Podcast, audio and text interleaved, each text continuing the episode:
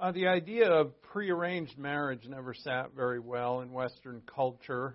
I think uh, I can think of a few stories where, uh, you know, there's that uh, a movie or a story or something where the sweet young pretty girl is destined to marry the middle-aged ogre uh, because their parents made some deal, prearranged deal.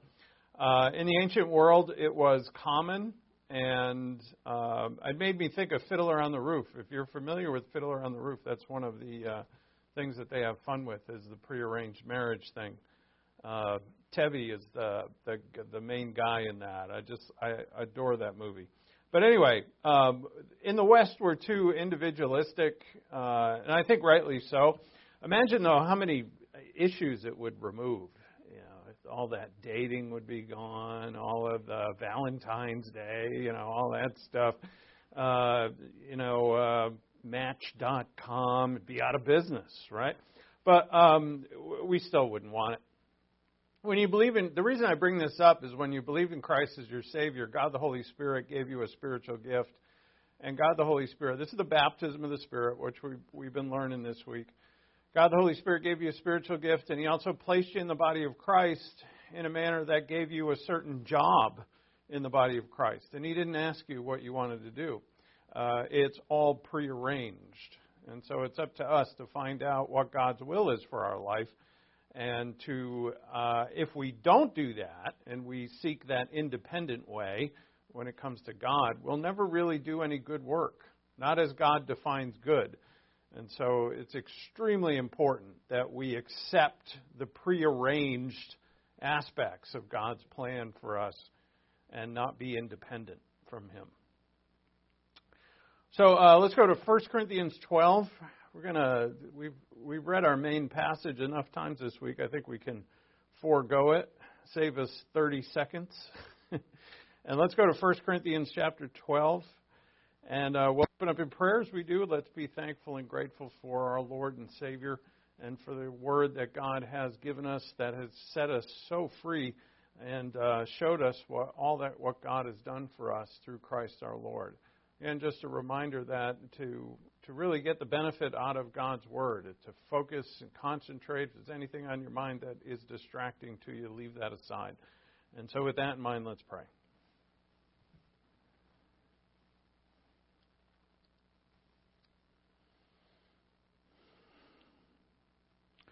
Our Father in heaven, thank you for your word. Thank you that we can come to it again today. Thank you for another day in your world, your kingdom, that although it's not here on earth, Father, we know that we are members of it. All who have believed upon your Son as their Lord and Savior are all in union with him. All are in, transferred into his kingdom. And we're so grateful, Father, for your grace and mercy that made that all true. We're so grateful for your love that actually enabled it to be so through the gift of your Son to the world. Uh, may we, Father, in humility, come to know more, and may we also stand firm in the truth so that we take full advantage of this life that you've given us and glorify you uh, to the maximum. And we ask this in Christ's name. Amen. So in Matthew 3:11 through 12, the the idea of this really short part, but it is separate out of you know what happens. There's one more section in chapter 3 that we'll look at, but this this part, which is the difference that John makes, uh, sets a contrast between his own water baptism and the Lord's baptism of the Spirit. He said, you know, I baptize you with water for repentance uh, and but he says but he and he makes a great difference in that i'm not able to bear his shoes. I can't even hold his shoes. He's so much greater than me and he or really but he is going to baptize you with the holy spirit. And this baptism of the spirit we've seen it in three passages so far. Today's the fourth and this will be our last one that we look at before we go back to the gospel is in 1 corinthians 12 um, So in 1 Corinthians 12:12, Paul writes, "For even as the body is one and yet has many members, and all the members of the body, though they are many, are one, so also is Christ. For by one Spirit we're all baptized into one body, whether Jews or Greeks or slaves or free, we were all made to drink of one Spirit. So notice the word one. It's repeated over and over. It's not, not only that word, but in this chapter, the word same. The same Spirit did this, the same Spirit did that. Even though he did the same, he did something different for you than he did for me in other words, He gave you a different spiritual gift and a different ministry and a different part of the body that He gave to me. It's the same Spirit, the one Lord, one Father, one Spirit. And this oneness is emphasized here in this part of this letter. Uh, so we're going to let that sit there and then and come back to it. Um, but what is stated here? How does a person become a, a member of the body of Christ? Actually, we could spend some time talking about what is the body of Christ. I mean, what is this? Obviously, it's not his physical body, uh, but it is, as we know, uh, the body of Christ is the church. And it's not just you know any church building and their membership list. It's every single believer on the earth right now, whether they go to church or they don't, they're members of the body of Christ. It's every born again believer on planet Earth. That is the body. Now, whether they neglect what they their place in the body, that's between them and God, of course. But that is the body. How does a person become a member of the body? And the answer is the baptism of the Spirit. So it says he says it here very plainly. We're all baptized into one body by one Holy Spirit. Notice how the word one is repeated and repeated by Paul. Um, now, the second question that we can ask here that's answered for us is what does a person do as a member of the body? All right, I'm a member of the body. What do I do? And this is why Paul is brilliant here, under the inspiration of the Spirit, to um, to use the imagery or the metaphor for the church that is a human body. And every part of your body has a function. And so it's the same as here. When a person is a member of the body, what are they there for? And the purpose is they have a purpose. And the purpose is service. It's the service of the body. And as we'll see in this passage. So we summarize that all together. The idea here in 1 Corinthians 12, and it is in a, in a, a decent section of chapter 13 as well. But this part of this letter, it's a fairly long letter, but this part of the letter is Paul is revealing that people are made members of the body of Christ by the baptism of the Holy Spirit. Right? We didn't will this. When we believed in Christ, we were baptized by the Spirit, in which they are supernaturally unified in love and service to one another. And as we'll see, to make for us to function properly, we have to have agape love.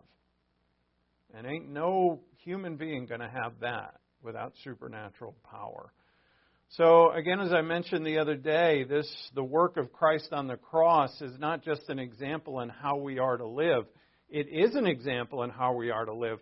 But what Christ did on the cross did something to us supernaturally, actually did something. Call it organically. I know it's not physically because our appearances didn't change, our DNA didn't change, but something something fantastic happened to us. We were born again. So Jesus said, "That's born of the flesh is flesh; that which is born of the spirit is spirit." When you believed in Christ as your Savior, you were born again of the Spirit. And that that gift that does that for you is the baptism of the Holy Spirit. So baptism again, it means uh, to identify. It means to immerse. And so, what this is, is not a water thing, it's not a ritual thing. Uh, the water baptism of the church is not in view here. What is in view is this immersion or identification with Jesus Christ and the Father and the Son. So it's your unity into. And I actually like the image of immersing myself into the Trinity, even though I don't know if theologically that, that floats, to use a, a water pun, you know. So, uh, because, you know, you're not actually like physically immersing yourself into God. But it is a, a union. It's a union. It's an identification. Whatever word you want to use, you're with God now forever. And uh, what Christ is, you are. What Christ did, you get. I mean, it's it is the greatest deal that there ever could be. And every member of the human race who believes in Christ, it's faith alone, that's it. Faith in Him, not works, but faith in Him, uh, opens God, allows God to do this to you. Now, there's a purpose to this, as I state here. The purpose is that you're to serve one another, you're to work, and uh, in your gift, uh, in the in the way that God has designed you to do, and we have to all figure that out. Now, at Corinth, they were not doing that. But Corinth was established. So, to understand this, we want to understand a little bit about Corinth. And the church at Corinth was established by the Apostle Paul, and there he laid the foundation of the gospel and the truth of Jesus Christ. After about a year and a half, Paul left. And it's because the Holy Spirit had more plans for Paul, not to stay at Corinth, but to leave. And in fact, he left Corinth to go back to uh, Judea, to Jerusalem. And after Paul left, problems began to arise. and we find out, as we read this letter, that the problem in Corinth is a disunity that is caused by the blindness of sin. Now, we can say, you know, what's the problem with Corinth? Well, if you know, uh, they're immoral. That's a serious problem. Uh, they're envious of one another. They're jealous of one another. They fight with one another, and so on. And we could point to all of these sins. Uh, but what Paul does here is emphasize, and he does it right at the beginning of the letter and at the end, that the prob- what is happening in Corinth is that your sin, their sin, is breaking them apart. And when it breaks them apart, the power of God, the Word of God, the truth of God, the love of God take any characteristic of God that is supposed to be in the church, it's no longer there. It goes away. Even though the church is still there, even though the people are still there, the manifestation of God amongst those people has gone away. Have you ever been in a relationship to a person, be an individual person or a group? You're part of a group that was fracturing, distancing, basically falling apart right before your eyes. Now, at some time in the past, it wasn't like that. No two people get together and say, Hey, I hate you. Oh, I hate you too. Let's get married. No group says, Hey, well, let's all get together and fight. I mean, I, I, I was thinking of maybe a debate group might do this, but if you're truly fighting, that debate group's going to meet once and it's going to all fall apart. In our relationships, or even groups we've been in, things were good and then something went wrong. And in fact, sometimes we think we can pin down the time when those little cracks in the foundation actually started to show themselves. And this is what happened in Corinth.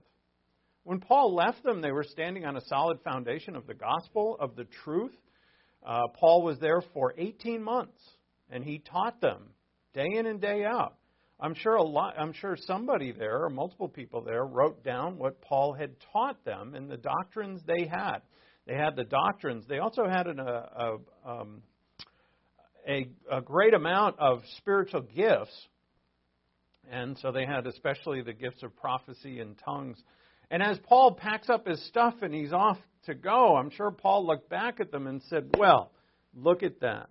I have established," the apostle Paul could say a solid foundational church, a true church, in the midst of one of the greatest cities in all of the Roman Empire. Because Corinth was. It was a great city, a big city. And I established, and think about, I'm sure Paul was thinking, imagine the impact they're going to have on the city around them and the people around them for the gospel and for the truth. Look at 1 Corinthians 10, uh, 1. Go to 1 Corinthians 1 10 because something went very wrong. Now I exhort you, brethren, by the name of our Lord Jesus Christ, that you all agree, and that there be no divisions among you, but that you made complete in the same mind and in the same judgment. For I have been informed concerning you, my brethren, by Chloe's people, that there are quarrels among you. I mean this, that each of you is saying, I am of Paul, and I'm of Apollos, and I'm of Cephas, that's Peter, and I of Christ. Has Christ been divided? Paul wasn't crucified for you, was he? Or were you baptized in the name of Paul? And there, Paul is definitely talking about water baptism. But notice what's important about the water baptism is the name. Were you baptized in the name of Paul? So, you know, uh, Paul here comes to understand that what something has gone terribly wrong, and there's a great disunity among them. How far away was Paul before the people there started to think, you know what, I'm a little better than that guy? I think I'm a little more spiritual. Maybe, you know what, I think I'm a lot more spiritual than them. And I got baptized by Peter. You only got baptized by Apollos. Peter's baptism is better. You know, he walked with Christ. You know what I mean? I got baptized by Paul and this division began. It must not have taken long because th- this letter is written not very long after Paul leaves. Look at verse 26. Now, I'm going to read in the New Living Translation, so if you don't have the NLT, it'll sound a little different. But I like this translation for this passage. Paul is going to remind them here that none of them were chosen by God for their prowess, for their wealth, or for their wisdom he says in verse 26 Remember, dear brothers and sisters, that few of you were wise in the world's eyes, or powerful, or wealthy when God called you. Instead, God chose the world. God chose things the world considers foolish in order to shame those who think they are wise. And he chose things that are powerless to shame those who are powerful. God chose things despised by the world things counted as nothing at all and used them to bring to nothing what the world considers important. As a result, no one can ever boast in the presence of God. Uh, God didn't choose you because you were powerful and wealthy, so or smart. So why are you, as a member of the body of Christ, baptized by Christ by the same Spirit, thinking that there's something special about you over and above another? But God didn't choose us because of any physical thing or uh, a mental thing or any kind of talent that we had. That was not the point or, or the, the uh, standard by which God chose us. The standard was our faith in Christ as our Savior.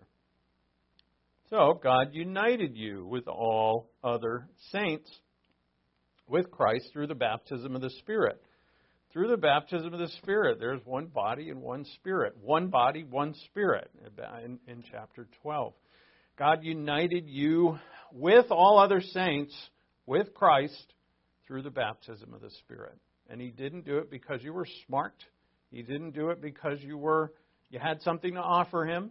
He didn't look down at the earth and say, "Oh, I think I want," you know, like you're picking teams in the schoolyard. I always got picked last. I was I'll say because I was younger. I was like one of the youngest kids. I remember at the local church that I used to go to, they had a basketball court in the, behind the church, and I used to go there almost every day to try and play basketball, and I'd always get picked last. I was young. I was pretty young. I wasn't that good either, you know. But God, see, God picked the last people because all the other people think they're too good for God. It's not that God then God went out of his way to pick the losers. It's just that people who in their own minds think that they don't need God because they're so self-sufficient. And they don't choose it. That's, it would seem. I, you know, I, I don't have numbers on this, but I, it would seem that people like that are not really ones who believe in the gospel because they don't think they need God. And so here in Corinth, they're like, oh, I'm better than you. Basically, that's what's happened. Paul left, and I'm better than you, which is absolutely ridiculous. So no, now Paul's going to remind them. Look at verse 30. God has united you with Christ Jesus. See that? That's the baptism of the Spirit, though he's not going to use that language, not yet. He will in chapter 12.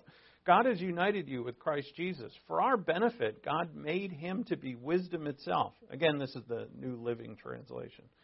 For our benefit, God has made him to be wisdom itself. Christ made us right with God.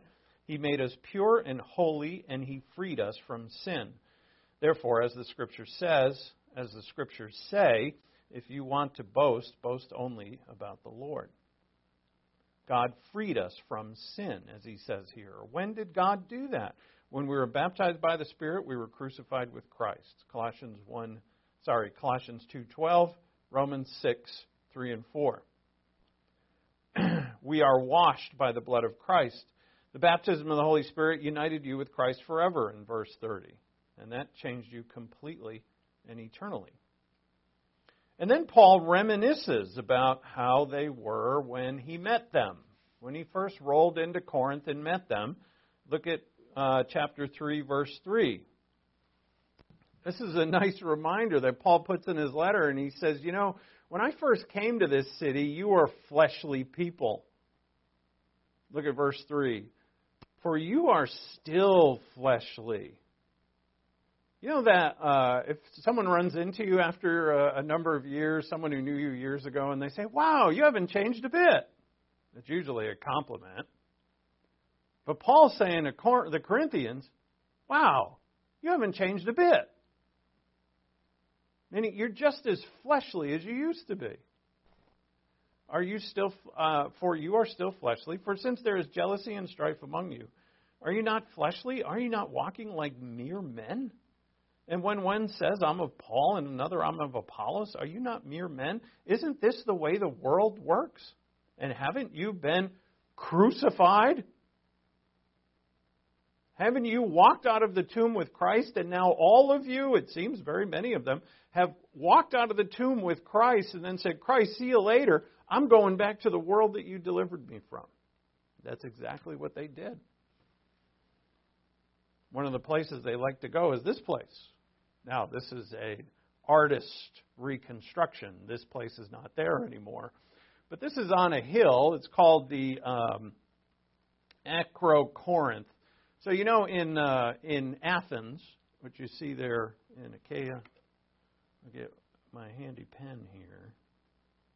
Pen, pen, pen.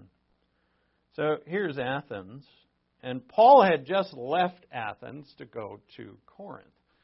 Uh, and here's Corinth, and there between them is an, and I can never say this word, isthmus.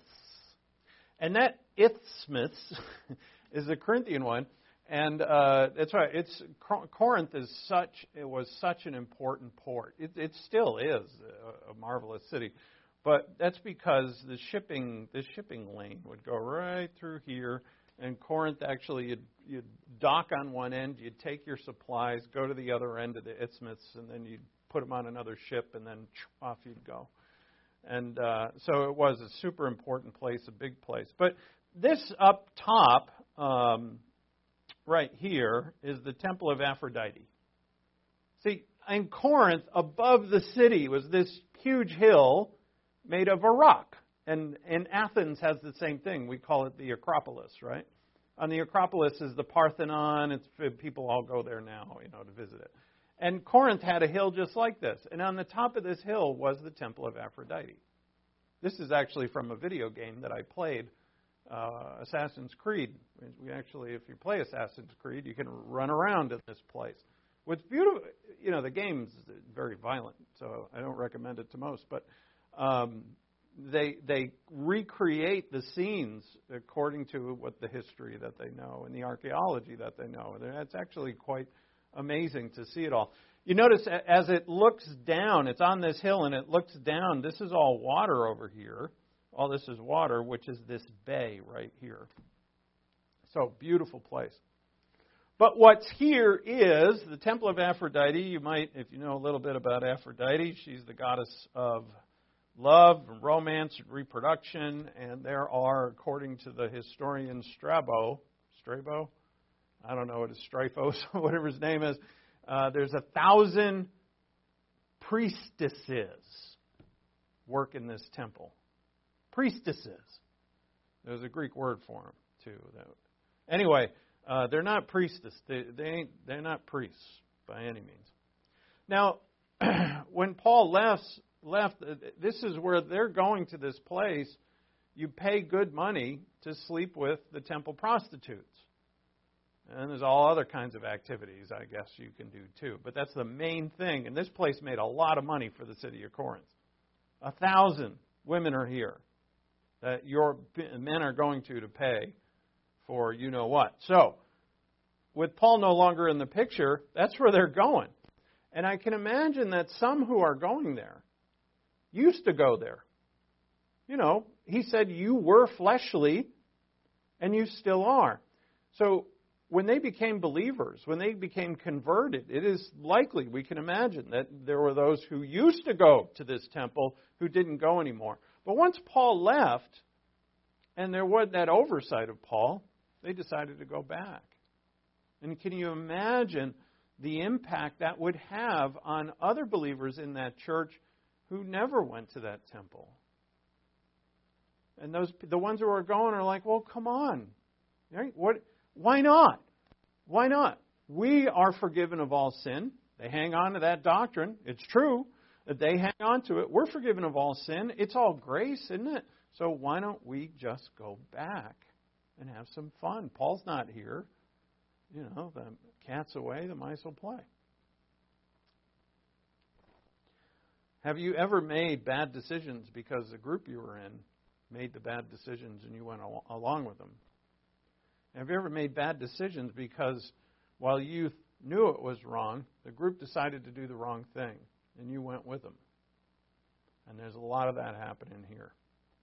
So look at uh, 1 Corinthians 6:13.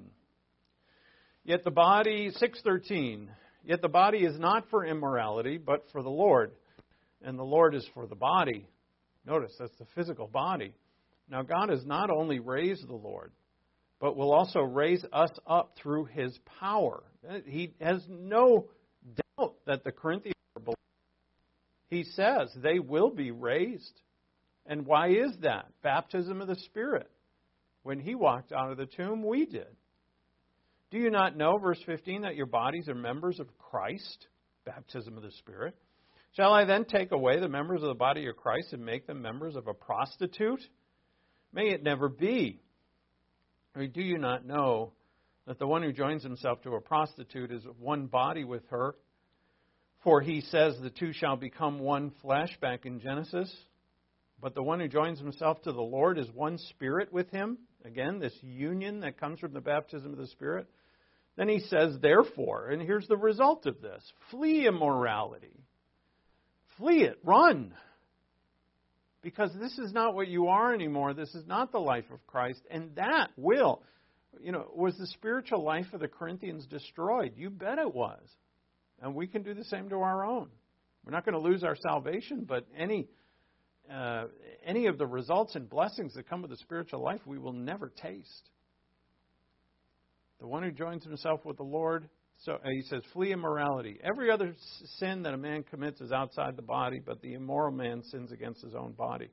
Or do you not know that your body is a temple of the Holy Spirit who is in you, whom you have from God, and you are not your own? For you have been bought with a price. There's the doctrine of redemption. Therefore, glorify God in your body. Because of who we are. Paul doesn't doubt at all who the Corinthians are. Isn't that amazing? I find that amazing. And why does Paul not doubt? Because he knows they've been baptized by God the Holy Spirit. He doesn't use the word baptism here. He's not going to use that till chapter 12. But the same, uh, the same results of the baptism of the Spirit in Romans 6 and Colossians 2 and Galatians 3, it's all here. So while the crowd is running to the wrong thing. Just this is kind of a side note, but it, it is extremely important because this is happening, it must be happening in Corinth that those who are being dragged along with the majority. What gives you the courage to say no to the sinning crowd? And, and that is to know that you are in Christ by the baptism of the Spirit. You don't belong to the crowd, you belong to Christ. Right? And if you know that, you will have the courage to stand up against whatever pressure they put on you to run with them. So he said in verse 15 again, Do you not know that your body's a member of Christ, are members of Christ? And he's going to state why in chapter 12, which is the baptism of the Spirit. So please note, Paul left them in good shape on a solid foundation, and Paul is just aghast at what has happened at Corinth. How in the world could things go so wrong so quickly? And it's because they completely forgot or failed to put their faith in what they were in Christ or who they were in Christ. They are fleshly children, even though they have been baptized into Christ. Paul doesn't doubt that they are in Christ at all, but they're living completely opposite of what Christ would be or Christ is. And so, and all of us can have fall into this. We have to constantly be reminded of it. You know, Paul is not. Paul is going to remind and remind and remind in this letter and other letters, and we have to be reminded as well that we don't think you stand lest you fall. Don't think that the a little bit of sin is okay. Uh, it's going to overrun you.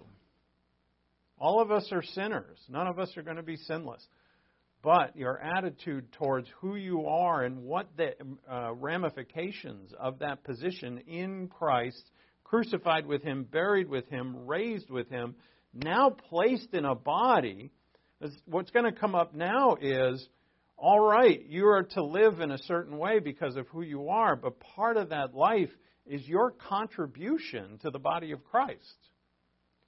The work that you do in your ministry whatever Christ, whatever God has given you. God the Holy Spirit has given it to you. Now, if you look at uh, chapter 7, verse 1, Paul writes, Now concerning the things which you wrote, we don't have this letter. Um, that the Corinthians wrote Paul a letter and asked him some questions. He, starts with that in chapter 7. The, the first things that, they, that he addresses coming from their questions is about marriage. Within here is also circumcision, slavery, meat sacrificed to idols. They had questions about that, and they had questions about spiritual gifts. So, Paul uh, uses a great portion or a significant amount of this letter to answer these questions. And uh, we're not going to go through that, of course. We didn't have the time. But when Paul starts to answer their questions about spiritual gifts, which is in chapter 12, he sees, he's very brilliant, of course, and he sees the opportunity that when he's going to teach them about spiritual gifts, that he's going to use that as an opportunity to further instruct them about their unity. As we saw at the beginning of the letter, they're completely divided. And that should not be because of the baptism of the Spirit. The baptism of the Spirit enters you, enters every believer into the position in the body of Christ just as He wills, just as the Spirit wills. And that position is a place in which, even though you have different spiritual gifts, we have different spiritual gifts. Every, even if two people have the same kind of spiritual gift, the manifestation of that gift is going to be different between both of them. And so the gifts themselves are going to be unique to each of us, technically, even though they have some similarities. The baptism of the Holy Spirit puts you in the body of Christ for this purpose, which is to serve. So, you know, consider a believer who understands the doctrine of, say, the baptism of the Spirit or other doctrines and is living well accordingly but does not serve the body of Christ. There's an aspect of the spiritual life you're ignoring. And uh, you know, I don't know how that the ramifications of that on the rest of your spiritual life, but it, it can't be good. You know, when God gives us all commands, we can't say, "Well, there's this portion, these commands I like, this one I don't, so I'm not going to do that." By the baptism of the Spirit, this is not an option. When it's done to you, it's done to you. It's like prearranged marriage, like I said. You are put in the body of Christ for a particular reason. You have a ministry. You have a spiritual gift. You are to contribute. It's for the common good. So go to 1 Corinthians 12, look at verse 4.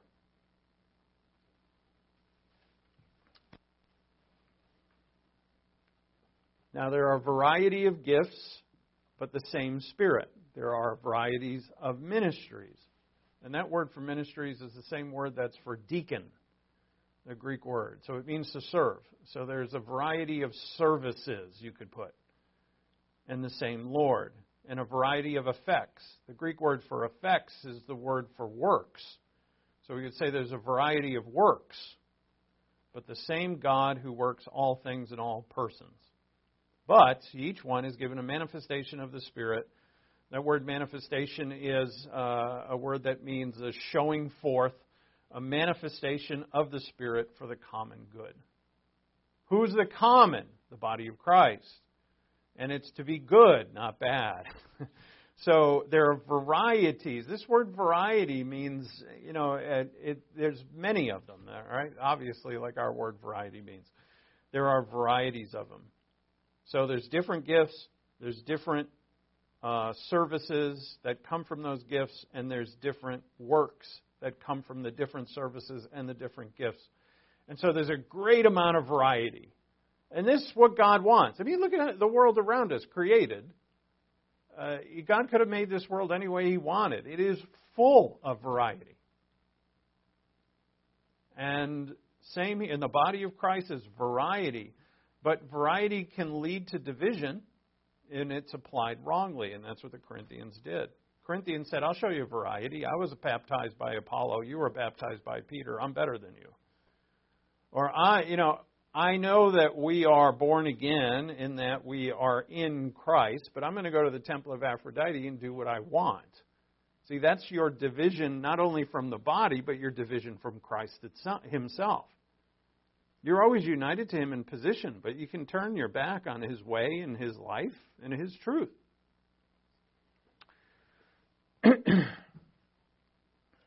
but though there is great variety, notice the repetition of same Spirit, same Lord, same God.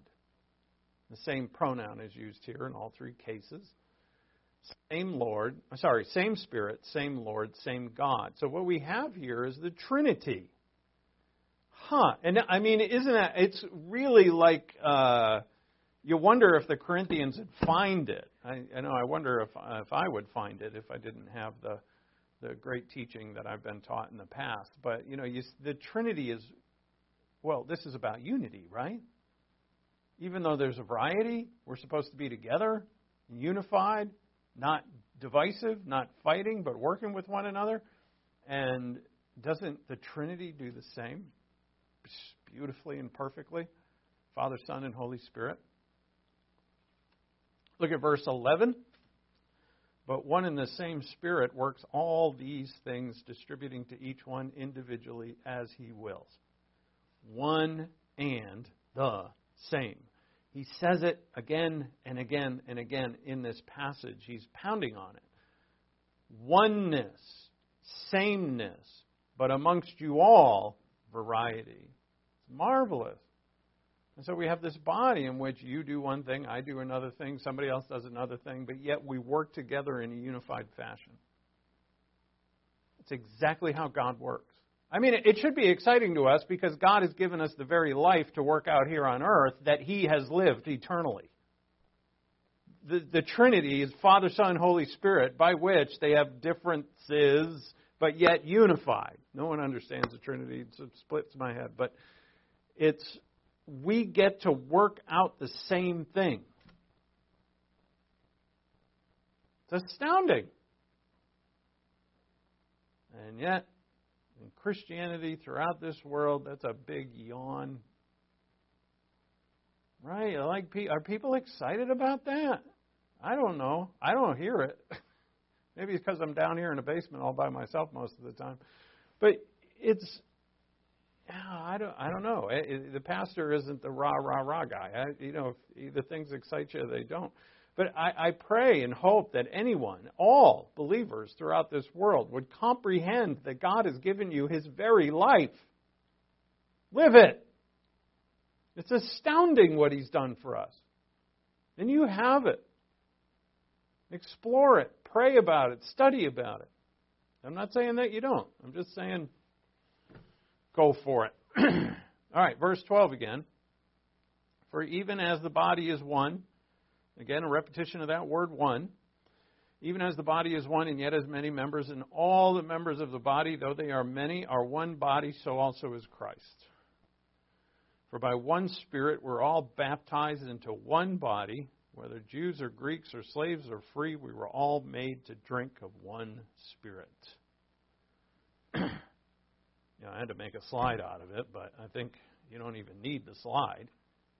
I didn't count the number of times he said one, but it's definitely more than one. He's one, one, not just the word one, but the, the Greek pronoun that he uses is the same, same Lord, same Spirit, same Father, same Spirit, one, one, one. And that is the emphasis. and it doesn't matter your birth status. See, the, the Corinthians kind of bought into this. Well, I'm a little better than most. Are you really? Why? Because of your birth? Aren't you born in sin? What about your race? There's a campaign in the West to make the Anglo Saxon white male uh, a demon, right? And then they and, and they say they're not because we're racist. Isn't that racist? and a lot of people have already pointed that out. They don't really care. Uh, but on the left, in our day and age, race is the card, right? That's the Trump card. Oh, can't say Trump. They don't like him. But, uh, you know, that's what it's used. And, you know, here in the scripture, that no Jews or Greeks. All right, that's Jew and Gentile. that's the entire human race. That doesn't matter. Slave or free. You know, Paul had to actually instruct them about slavery here in this letter. But uh, economic status, the slaves are the lowest of the low in society, and yet he says they are one in Christ. The slave and the master are one in Christ. What a gift. People have always wanted equality. It's our the whole premise of our nation in the uh, the Declaration of Independence is the equality factor. And here you have it. If you want equality, here it is. there are three, before we sum up everything here, there are three unities in the Bible. See, the baptism of the Spirit enters us into these. The first one's the Godhead, the Trinity. The second one is the unity of the persons of the Godhead with believers. It's they are in us and we are in them. The third, and it makes sense that there's three, right? The third is the unity of believers amongst themselves. And that's the one that suffers the most. That last one. I mean, my union with God, marvelous, right? Because, well, He's always perfect, isn't He? I mean, I think we all, every once in a while, get kind of mad at God and maybe throw a hissy fit at Him as if He cares. I have done that multiple times where I'm like, fine. And, you know, I'm hoping that's going to affect how He's going to treat me or give to me or whatever. It doesn't work. It never has. It never will. But it, it's this bottom one amongst each other. Because we have different personalities, we're sinners, we're at different levels of spiritual growth, we have different likes and dislikes, we have different uh, jobs to do in the body of Christ. Not everybody does their job. I've seen I've seen division happen where people who are real go-getters in the church they they become uh, disillusioned because of the people who don't do anything in the church as if that's any of their business. It's not. That's between people who don't live in their spiritual gifts and don't live in their ministries and don't live in the works that God has predestined them to do. That's between them and God. Don't judge them because that's a dead end road. It's a, it, all it does is draw you away from the, the thinking in the same mind as God does. That's up to Him. Now, go to John 17. We're going to zip right back here because Christ prays about all three of these in just a couple of sentences. In uh, John 17, verse 20. There are three vast unities set in the Bible the Godhead, the Godhead in believers, and the unity amongst believers. And Jesus Christ, in his priestly prayer, which is all of John 17, prays about all three of them. John says, I do not ask on behalf of these alone. I've always loved this line because if you're wondering, are you in the Bible? There you are. Because when he says on these alone, he means his disciples. I do not ask on behalf of these alone, but for all those who believe in me through their word, which is us. We have believed on Christ through their word. Now, notice verses 21 through 23, we're going to have all three of these unities. That they may all be one, even as you, Father, are in me and I in you, that they also may be in us, so that the world may believe that you sent me. Now that's the, the right there in that line. He says, "I ask." This is a part of his prayer. Jesus gets what he asked for. It's this, this is just hours before he is going to be strung up on the cross to die for our sins. Just hours. And yet here, and this is likely takes place in the Garden of Gethsemane when he is under the greatest stress of his entire life, that he prays for you and for me. And he prays that we would be in them just as he and the Father are one. They may all be one, even as you, Father, are in me and I in you. What kind of unity is there between the Father and the Son? It's a unit. We can't even imagine it. But yet, it's the same unity that he says, I ask for. Here, in the hour, that my gravest hour, I ask, Father, and through the work that I'm going to accomplish, that you enter them into union with us. And in the same manner, Father, as I am in union with you and you are with me. That's the unity we have with the Trinity. And then he's got to so that. Every time you see so that in the scripture, it's a purpose. There's a purpose to this that the world may believe that you sent me. When we're so unified with God in our living and our thinking, and, and it just totally overhauls the way that we live and think because this unity is true. I mean, our faith has to be put in this because it is truly out of this world that this is true. Then the world will know that you're a disciple of Christ. And if you and I are unified in love, the world's going to know that we're disciples of Christ. Verse 22. Now, the glory which you have given me, I have given to them, that they may be one just as we are one. So now that's the third one. That we are one in the body of Christ just as they are one. Now, the unity between you and I is to be of the same caliber, the same manner, the same type, if you will, of the unity that is between the Father and the Son. That's pretty, I, I mean, tongue in cheek, I say that's pretty close. And for that to be, I can't have any animosity towards you at all. I said, well, you know, that, that I can maybe kind of pull that off for people that I like. exactly. But as we'll see in the Sermon on the Mount, Christ is going to say, You love those who love you. You're not my disciple. That's not what a disciple of me is. All the unbelievers love those who love them. My disciple loves his enemies. I can't have any animosity. If you're a believer in Jesus Christ, a member of this body, I can't have one ounce of animosity towards you. It has to be the union like the Father has with the Son. This is the reality. So in verse 22, the glory which you have given me, I have given them, that they may be one just as we are one.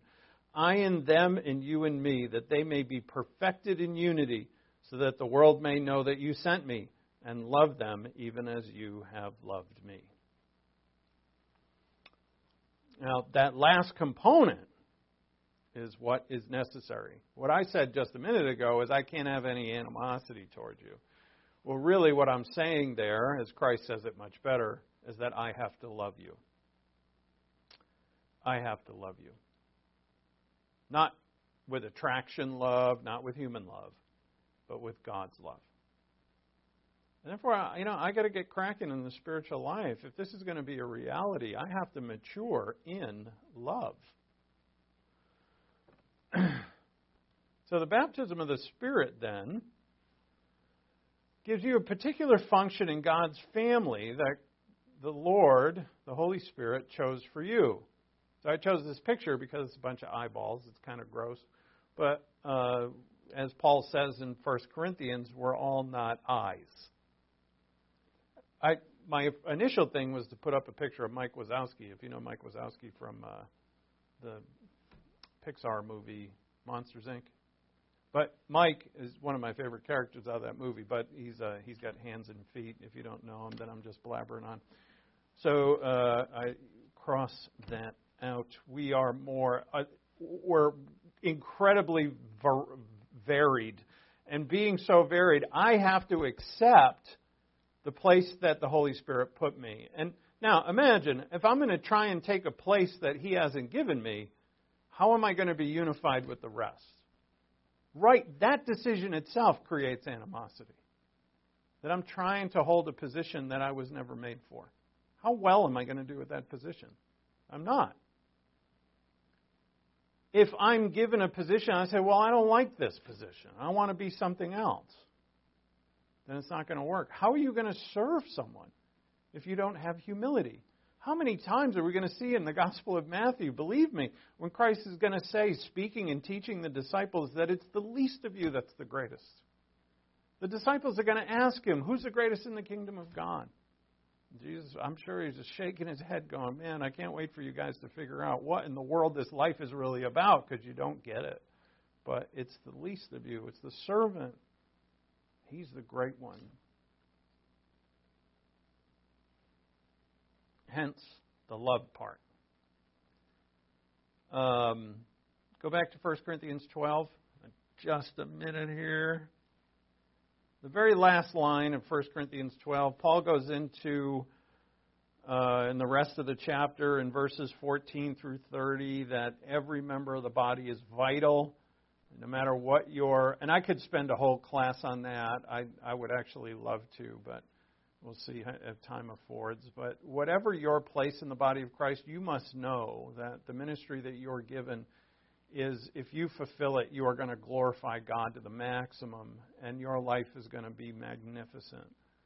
Don't seek more than what God has given you. Don't seek something different than what God has given you. I give you that advice from my heart and from the Scripture because I have sought things that God hasn't wanted for me, and it's been uh, very hard on my heart, my soul. And then when I accept what God has for me, that bag of bricks is just taken off, and I experience joy.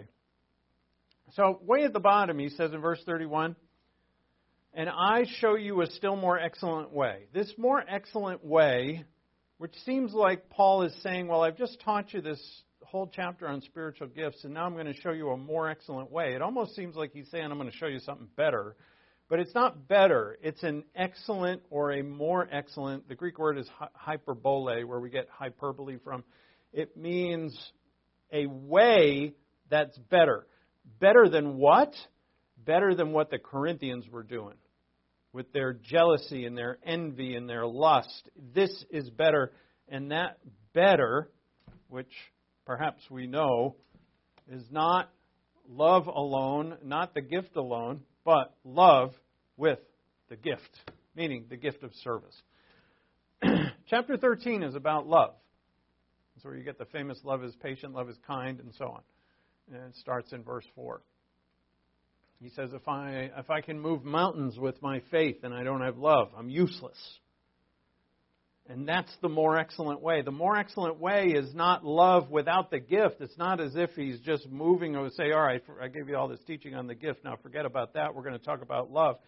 What he's saying here is this gift and service that God has given you must be done with love. And that's the most excellent way. The most excellent way is love. But not just I'm on my I love oh I love. I just don't serve anybody. That's not love. That's your definition of love. Oh, I'm I'm love, but I don't serve the body of Christ. I'm I have all kinds of love, but I don't actually sacrifice my time or anything for people. That's not love. Agape love, you know what it is. Agape love is the ministry, the service, and the gift in the body of Christ done with God's love. And that is the most excellent way. And that is the baptism of the Spirit. It's not an option. When God baptized you with the Spirit, He changed you completely. And this, what I have explained this whole week, is your life. Ha- you have no other option here. Anything else is, uh, according to God, not really life at all. So, implications here the baptism of the Spirit crucified forever your old sin nature, buried you, which means that the death that you died is absolutely complete, and raised you with Christ to walk in newness of life as a son or a daughter and an heir of God. And he placed you in the body of Christ along with all the other saints. You must live magnificently and in a holy manner and in a unified way with all the members of the body. So like I didn't right? Doesn't that sound like a lot? Doesn't sound like, well, God, I didn't sign up for all this. I just wanted eternal life when I basically signed up, you know. Uh, I didn't know you had to do all this stuff. But this uh, this stuff is what God tells us is the life eternal. It is the life, the only life. Let's pray. Thank you, Father, for your word, and thank you for all things that you do and have given to us through your grace and mercy. There is no other life. If we disagree with that, we just have blindness in our hearts, and all of us do to some extent, Father. And therefore, we are grateful for your grace and your patience so that we may learn we know, Father, that through your grace and patience that we have time to learn, but that time will eventually run out. So we pray, Father, that we would see and know and understand in a timely way that we may live out this great plan and life that you have graced us with through Christ our Lord. And it's in his name, amen.